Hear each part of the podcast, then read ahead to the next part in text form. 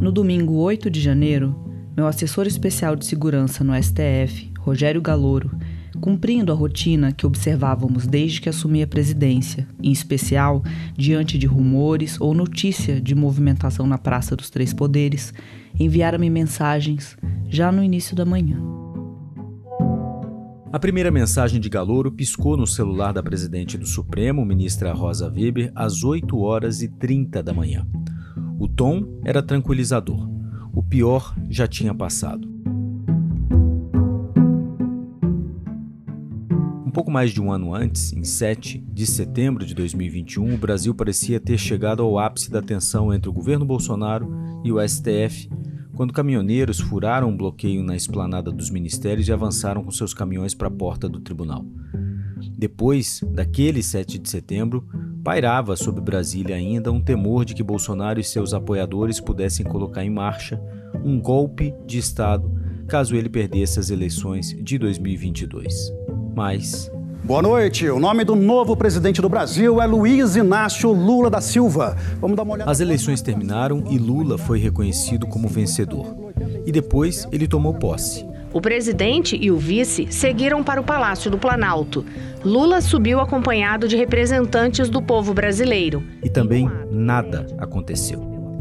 Quer dizer, os apoiadores de Bolsonaro permaneciam, como estavam há meses, acampados na frente dos quartéis pelo país pedindo intervenção militar.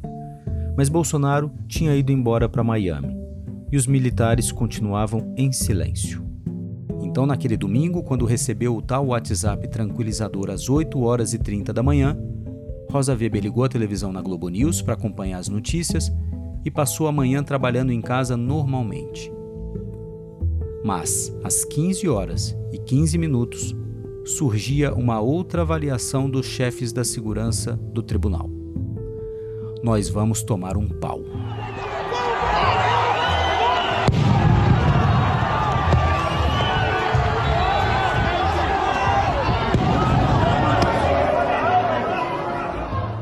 Naquela hora, às 15 horas e 15 minutos, os manifestantes que já haviam destruído o Congresso e o Palácio do Planalto foram liberados pela Polícia Militar de Brasília. O caminhão da tropa de choque, que podia ter combatido os manifestantes, simplesmente abriu o caminho. Enquanto isso, da televisão de sua casa, Rosa Weber via impotente o tribunal sob o seu comando ser invadido e destruído. Naquele instante, ela teve um impulso. Ela queria sair de casa e ir até o Supremo mas precisou ser convencida do contrário pelos seus seguranças. Ela mesma diria depois: se tivesse ido para o tribunal naquele momento como ela queria, ela seria destroçada junto com o prédio.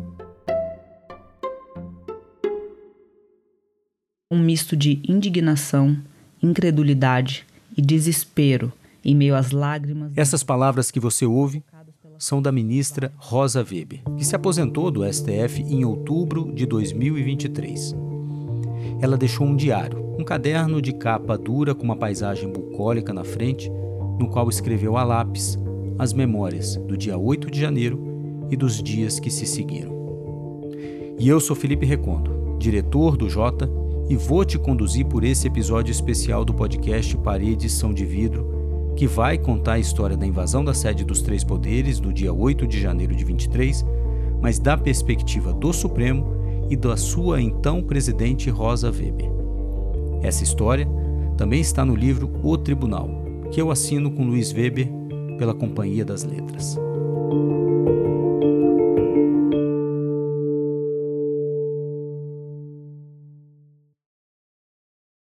Rosa Weber foi uma ministra serena ela foi apenas a terceira mulher a ser indicada na história para o STF.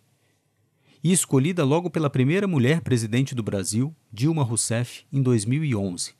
Foi, portanto, uma indicação muito simbólica.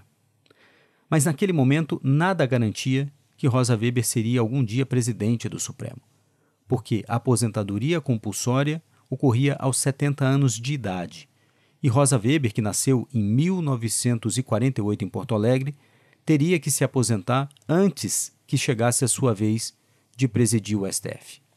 Porque funciona assim: O ministro mais antigo do tribunal, que ainda não tenha sido presidente, deve ser o escolhido para um mandato de dois anos sem direito à reeleição.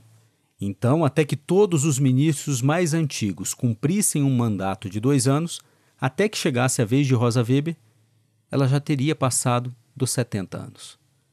Mas a política é nuvem. Em 2015, a oposição ao governo Dilma Rousseff aprovou uma emenda à Constituição para aumentar a idade de aposentadoria compulsória no serviço público dos 70 para 75 anos. A ideia era impedir que Dilma indicasse mais ministros para o STF e formasse uma maioria lá dentro. O efeito colateral foi que todos os ministros ganharam mais cinco anos de mandato. E para Rosa Weber foi a chance de ser presidente. Mas não ia dar para ser um mandato completo, de dois anos. Da posse como presidente até o seu aniversário de 75 anos seriam apenas nove meses. Uma espécie de mandato tampão entre as presidências de Fux e Luiz Roberto Barroso. E ninguém esperava, por isso, que aquela ministra que tinha sido tão discreta até ali fosse fazer algo de extremamente relevante nesses poucos meses. Mas a política brasileira deu um cavalo de pau entre a posse de Rosa Weber como ministra do STF em 2011. A presidenta Dilma Rousseff indicou Rosa Maria Weber para a vaga da ministra Ellen Grace no Supremo Tribunal Federal. E sua posse como presidente do tribunal em 2022. A ministra Rosa Weber assume hoje a presidência do Supremo Tribunal Federal. A presença do presidente Jair Bolsonaro ainda é incerta. Isso porque ele deve. No dia 6 de janeiro, dois dias antes ao ataque, a equipe de segurança do STF se reuniu com a Polícia Militar de Brasília. Nas redes bolsonaristas circulava a convocação para uma manifestação na cidade, e os seguranças do STF estavam preocupados com possíveis atos isolados ou movimentos violentos no dia 8 de janeiro. A PM informou que a esplanada seria fechada, e além disso, os manifestantes Bom, os manifestantes, na visão da polícia, eram pacíficos. Assim, não havia o que temer. Apesar disso, o Supremo reforçou seu efetivo de segurança naquele final de semana. 15 policiais judiciais, 18 vigilantes e 5 brigadistas estavam de prontidão no edifício sede e nos arredores do tribunal. Uma área verde, erma e com pouca iluminação. Um campo aberto para o avanço de quem quisesse atacar o Supremo. As imagens da manhã eram tranquilizadoras quanto à situação do STF, e as imagens remetidas na sequência, pouco depois das 11, junto com os vídeos do nosso drone, revelaram uma esplanada dos ministérios sem qualquer movimentação. As anotações no diário da presidente do STF casavam com as mensagens que o secretário de Segurança Pública de Brasília mandou para o governador Ibanez Rocha. O secretário era o interino Fernando de Souza Oliveira, que cobria as férias para o titular da pasta, Anderson Torres, ex-ministro de Bolsonaro. Governador, bom dia. Delegado Fernando falando. Tudo tranquilo. É, os manifestantes estão descendo lá do SMU, controlado, escoltado pela polícia. Tivemos uma negociação para eles descerem de forma pacífica, organizada, acompanhada. Então, assim, está o clima bem tranquilo, bem ameno uma movimentação bem, bem suave e a manifestação totalmente pacífica. Tem aproximadamente 150 ônibus já no DF, mas todo mundo de forma ordeira e pacífica. É, final do dia, final da tarde, eu passo outro informe para o senhor. abraço. Ordeiro, pacífico, controlado, organizado, tranquilo, ameno, suave. Ao todo, o secretário usou 11 adjetivos, quase sinônimos, para comunicar que a manifestação estava sob controle.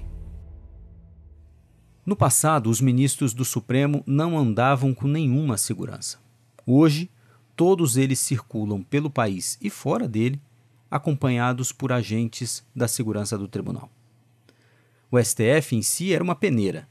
Não havia sequer detectores de metais para que a gente entrasse no prédio ou no plenário do tribunal. Isso foi mudando aos poucos, mas tomou outras proporções com as ameaças de invasão do tribunal daquele 7 de setembro de 2021. Um drone passou a ser usado pelo tribunal para monitorar as movimentações nos arredores. 2.500 metros de gradis foram comprados para cercar o Supremo. Fuzis M16 com mira a laser foram adquiridos. O tribunal se equipou também com kits para controle de distúrbio civil, composto de armadura de proteção corporal completa, capacete e escudo. As armaduras são revestidas de um material capaz de retardar as chamas de coquetéis Molotov. E todo esse sistema de segurança do Supremo não estava enxergando a mesma calma que a polícia de Brasília via naquela horda de manifestantes que agora tinha deixado o quartel-general em Brasília a uns 7 quilômetros da Praça dos Três Poderes e descia pela esplanada dos ministérios. 11 horas e 7 minutos. No grupo de WhatsApp intitulado Perímetros Segurança, chegou um sinal amarelo. Em uma votação realizada agora no SMU, a maioria decidiu por descer para a esplanada às 13 horas. Também encaminhada, todavia, notícia de início da marcha dos manifestantes previsto para as 11, o que gerou em mim alguma intranquilidade e me levou a questionar o número de seguranças que tínhamos no STF naquele momento, em torno do meio-dia. A resposta que recebi veio acompanhada de informação de que o governador ibanês autorizara manifestações pacíficas na esplanada mas que o ministro Flávio Dino convocara a Força Nacional e que o policiamento estava reforçado e os veículos proibidos de circular, e que ainda tínhamos 20 policiais judiciais mais 17 vigilantes no STF. Apesar da autorização de Ibanês, a manifestação ordeira, pacífica, controlada, organizada, tranquila, amena e suave na verdade estava planejando uma festa, a chamada Festa da Selva.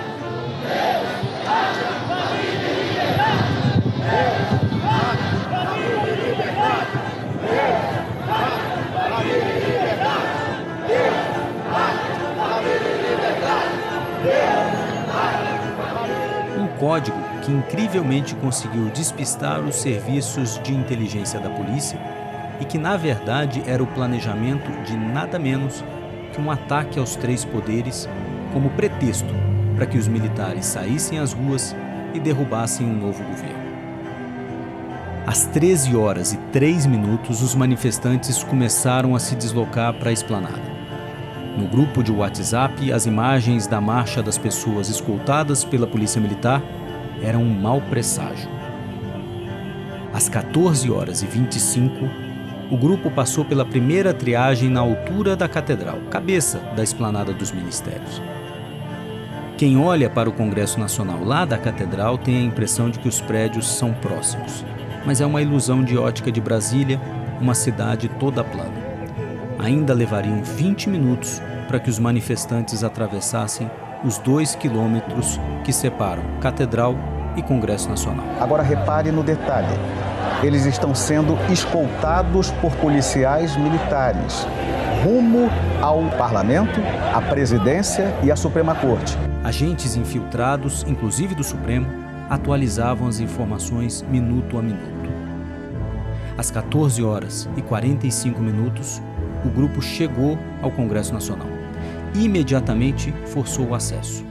Os policiais formavam uma linha, mas que era frágil, e nem por um minuto impediram a passagem dos manifestantes. Interrompe nossa programação para trazer atualizações ao vivo, direto de Brasília. Os manifestantes invadiram o bloqueio e agora. Às 14h53, recebi nova mensagem, desta feita noticiando invasão da frente do Congresso Nacional, com vídeos e informação de que nossa praça ainda estava segura, sugerindo contato com o governador do DF. Quem sugeriu a Rosa Weber que telefonasse para o governador Ibanez Rocha foi Rogério Galouro, secretário de Inteligência do Supremo.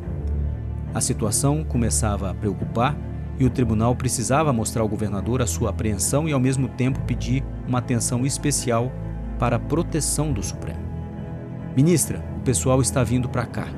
Tudo bem com o Supremo, mas seria bom que a senhora falasse com o governador. Quantos temos aí? Vou verificar. Alguns segundos se passam e Galouro detalha: 20 da guarda e 17 vigilantes. Tudo bem, estou aqui assistindo. O número 37 agentes é diferente do número oficial de 38 seguranças que depois foi confirmado pelo tribunal. E antes de telefonar para Ibanez Rocha, Rosa Weber ligou para o ministro da Justiça, Flávio Dino. Telefonei de imediato ao ministro Flávio Dino, já a ver as cenas deploráveis no Congresso Nacional pela TV e, ato contínuo, com o número de celular que o ministro Dino me passou, liguei ao governador Ibanez. Sem sucesso. Encaminhei-lhe mensagem às 15h25, dizendo-lhe estar preocupadíssima com a segurança do STF, pois já estavam entrando no Congresso e só tínhamos 37 seguranças no STF. Respondeu-me por mensagem que, abre aspas, colocara todas as forças de segurança nas ruas, fecha aspas, e me passou o celular do doutor Fernando, que disse se encontrar à frente, diante da minha observação de que o secretário de segurança estava de férias. Repassei o celular do Dr. Fernando ao Galouro às 15h38, como registrado ficou no meu WhatsApp. Dr. Fernando, no caso, é aquele dos 11 adjetivos para a manifestação pacífica, o que era repetido pelo próprio governador. Só que, em campo, o cenário era outro. A tropa de choque da PM, que continha os manifestantes ao lado do Congresso, estranhamente abriu caminho para que o grupo passasse na direção do Supremo. As investigações policiais sobre o que aconteceu no dia 8 de janeiro ainda estão em curso, mas é inegável a colaboração de policiais militares com a tentativa de golpe. O governador Ibanez Rocha, ao que tudo indica, foi sabotado pela sua polícia militar. Mas quem esteve com ele naquela tarde relatou que o governador demonstrava uma certa arrogância uma autoconfiança de quem menosprezava o que estava acontecendo na cidade. No mínimo, uma imprudência. E isso lhe trouxe algumas consequências. O ministro Alexandre de Moraes decide afastar o governador Ibanês Rocha do Distrito Federal. A gente estava falando aqui durante essa cobertura da influência dele aí durante esse dia. E aí, com caminho livre, centenas de manifestantes que aqui já todo mundo tinha percebido eram golpistas, caminham para o Supremo. Às 15 horas e 24 minutos, agentes de segurança do Tribunal Superior do Trabalho chegam para reforçar a equipe do Supremo. Policiais federais especializados também se juntam aos seguranças do STF. É aí, quando viu o grupo se aproximar, que um dos chefes da segurança do Supremo soltou aquele desabafo impotente e em voz alta: Nós vamos tomar um pau. Era evidente que havia pouca gente para conter o tumulto, e pior ainda, estava claro para os responsáveis pela segurança do Supremo que não havia qualquer coordenação da Polícia Militar para reagir aos invasores. Existia ainda uma preocupação especial no Supremo. A parte mais sensível do tribunal não é o Palácio de Vidro, aquele cartão postal onde fica o plenário e a presidência, do Supremo. É nos anexos atrás, em prédios bem menos arquitetônicos, onde ficam os gabinetes, os processos e toda a área de tecnologia. Uma invasão nessas áreas traria um prejuízo irreparável. As equipes se posicionam para ações de combate em torno do prédio principal. A primeira medida foi o disparo de gás lacrimogênio e bombas de efeito moral.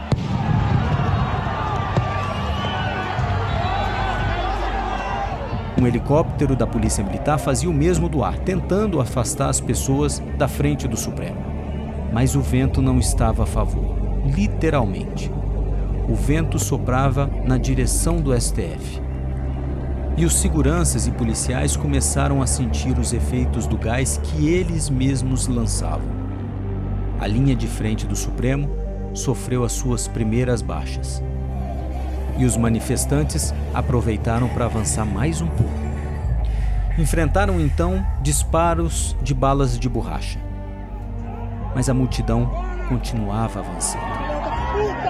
A gente se viu aqui com 3 mil, 4 mil pessoas chegando no Supremo Tribunal Federal. Pessoas que tinham escudos para proteger contra elastômero, que são balas de borracha, vários utilizando máscara contra gás, de conhecimentos de certos locais do Supremo Tribunal Federal, que nos fazem ter a certeza de que eles vieram com um planejamento feito para poder invadir as três casas dos poderes. Os 2.500 metros de gradis comprados anos antes para proteger o Supremo foram derrubados em segundos. Os disparos aumentaram. Mais bombas, mais spray de pimenta, mais granadas. Detalhe: todo esse armamento era do Supremo.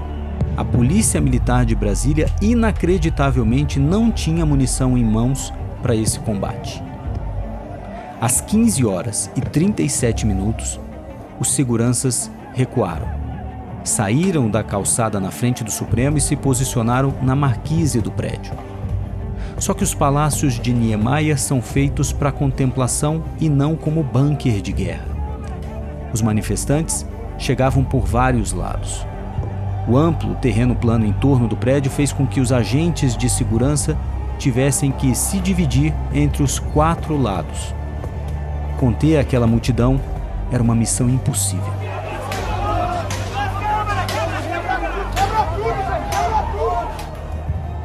Às 15h40, nosso STF foi invadido.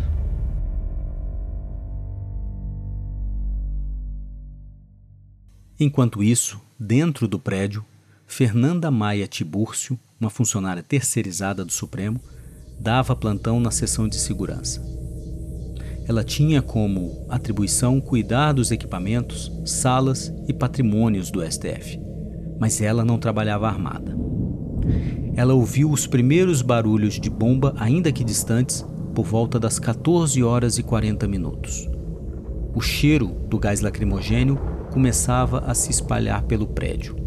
E ela e uma colega deixaram as salas viradas para a Praça dos Três Poderes para se refugiar aos fundos. E às 15 horas e 30 minutos, Fernanda ouviu pelo rádio da segurança que estavam invadindo o prédio.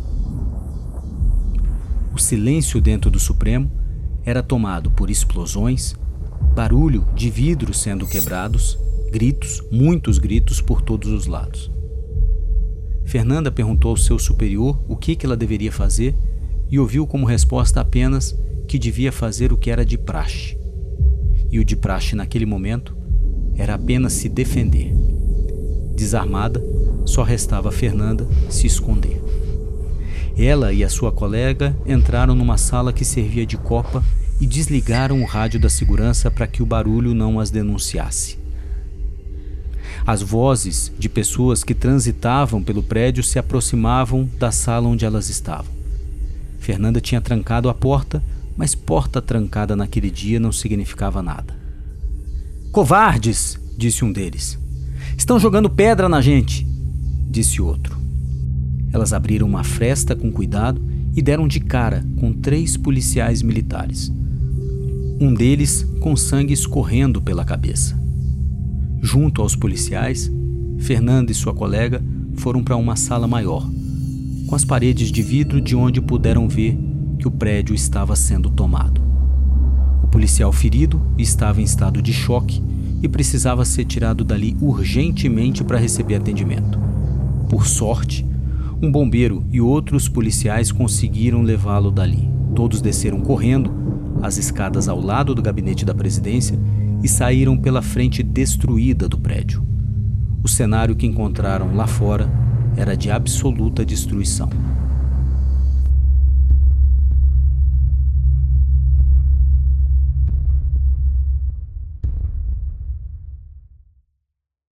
No meio da horda que avançou pela barreira e invadiu o prédio do Supremo estava Josenaldo Batista Alves, também funcionário do STF, contratado como vigilante terceirizado.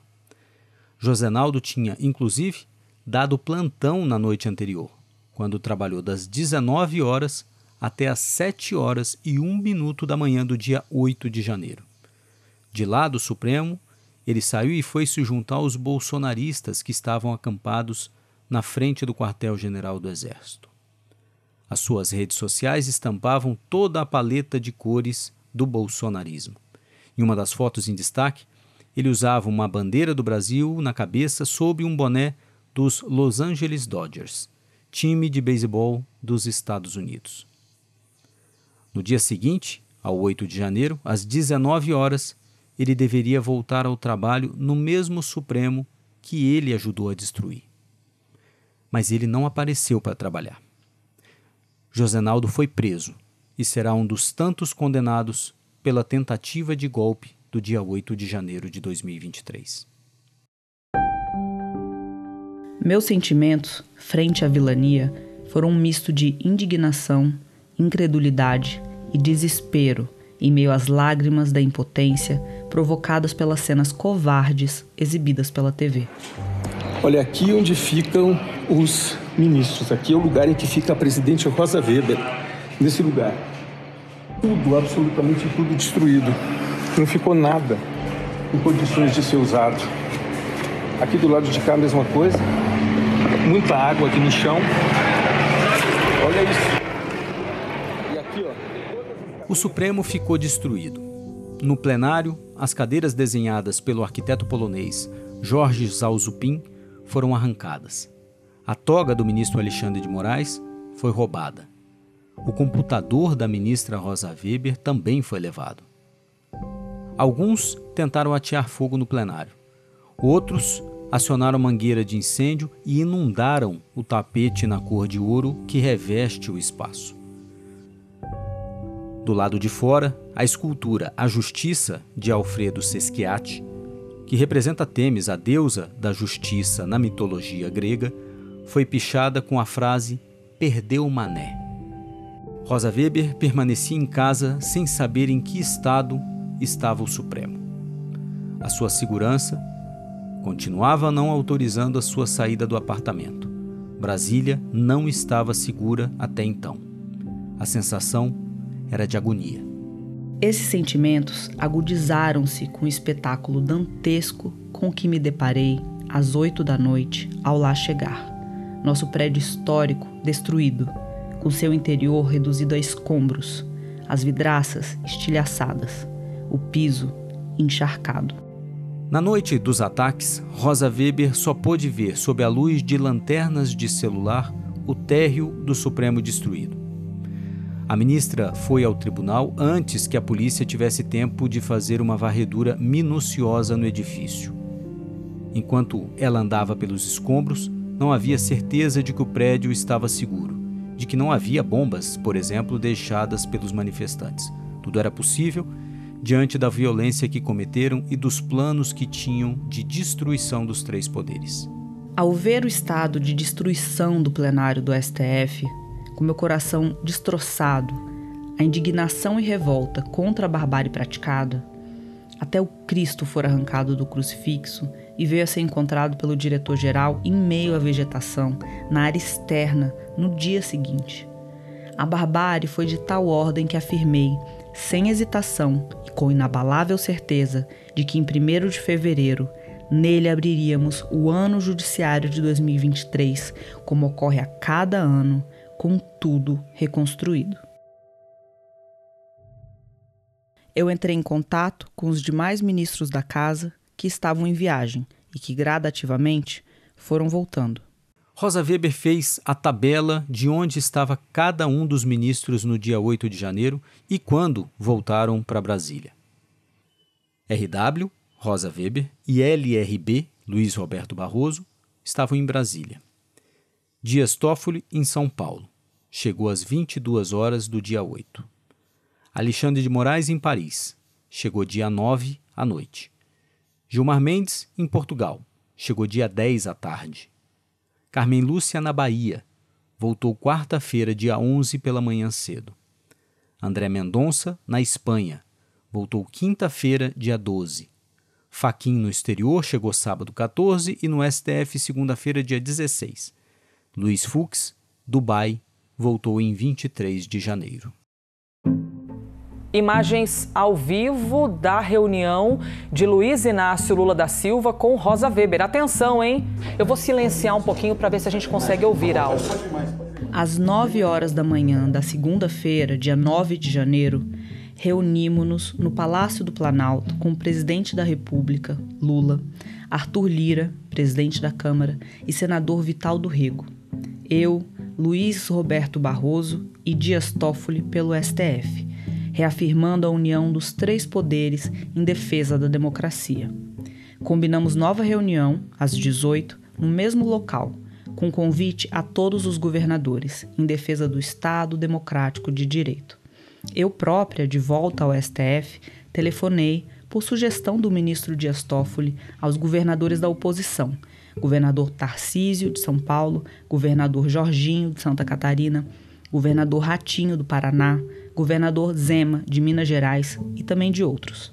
Estes, como o governador Cláudio Castro, do Rio de Janeiro, em reforço ao convite, em nome do STF, de modo a afastar a ideia aventada de tratar-se de ato político do governo Lula, traduzindo, isto sim, ato dos três poderes em prol e na defesa da democracia, revelador da união de todos.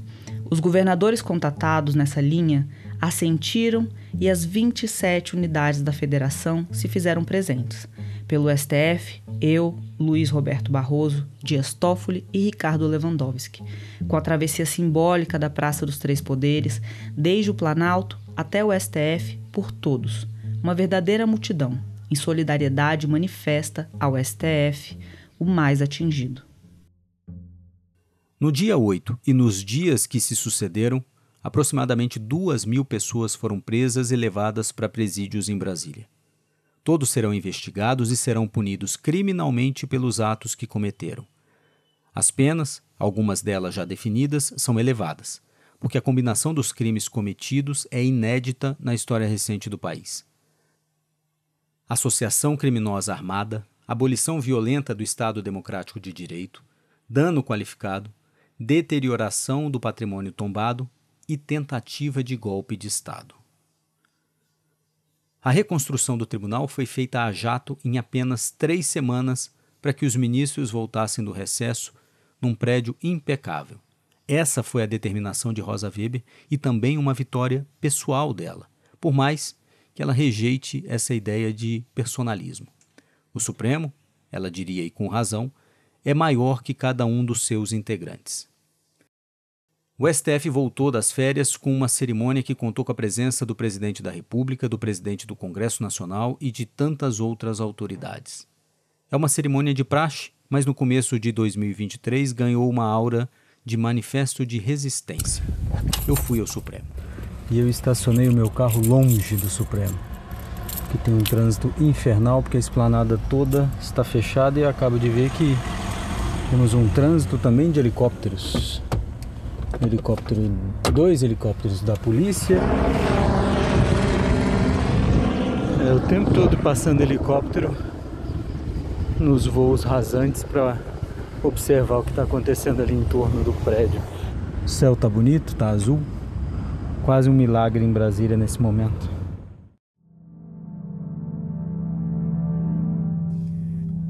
O esquema de segurança em torno do tribunal era digno de guerra.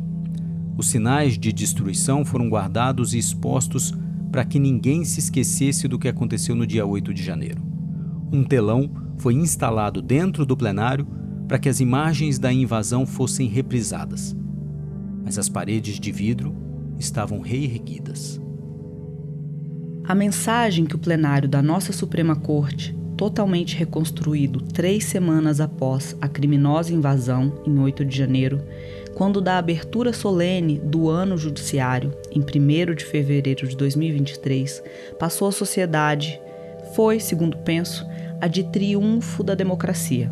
Não houve interrupção, um dia sequer, das atividades administrativas e jurisdicionais do tribunal, que saiu desse infausto acontecimento fortalecido e não aviltado, graças à união de todos instituições públicas e privadas e sociedade civil em torno da prevalência do princípio democrático. Durante dois minutos, todos assistiram novamente às cenas de destruição. Rosa Weber, que fez o que pôde naquele dia 8 de janeiro, se emocionou. Povo sem memória, já se disse, é povo sem história. Aos fatos ocorridos, com as tintas fortes de que se revestiram, é preciso voltar sempre, para que não sejam minimizados nem caiam no ouvido. Os pontos de memória espalhados no Supremo Tribunal Federal cumprem a finalidade de, relembrando a barbárie, contribuir para que jamais se repita.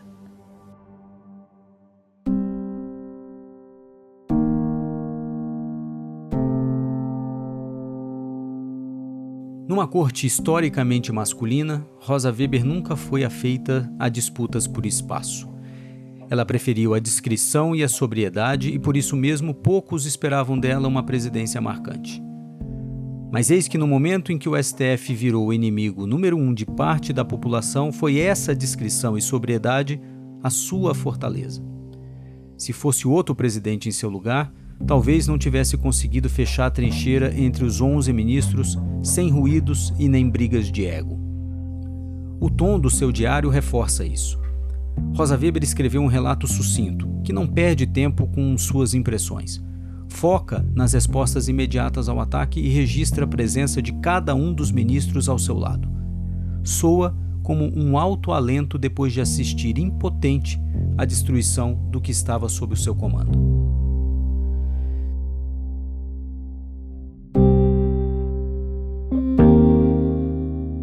Eu encontrei poucas explicações sobre o projeto do Palácio do Supremo Tribunal Federal desenhado por Oscar Niemeyer. Mas dá para entender algumas intenções olhando o trabalho de outros arquitetos. A plataforma que sustenta o prédio dá a ideia de que o Supremo está acima do chão, como na Suprema Corte Americana, em que as grandes escadarias cumprem essa função.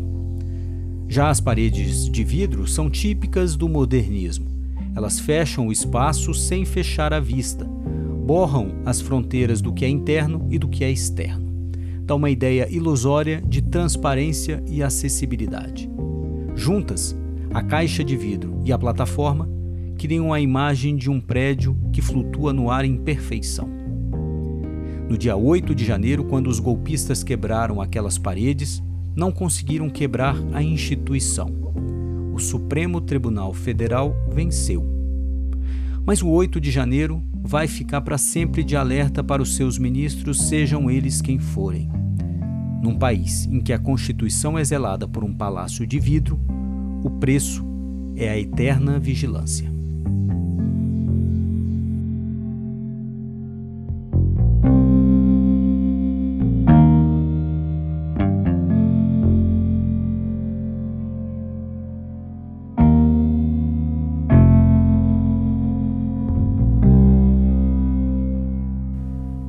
Este episódio especial do Pari Edição de Vidro é uma parceria do Jota com o SBT News. A reportagem é assinada pelo Luiz Weber e por mim, Felipe Recondo, que também fiz o roteiro deste episódio.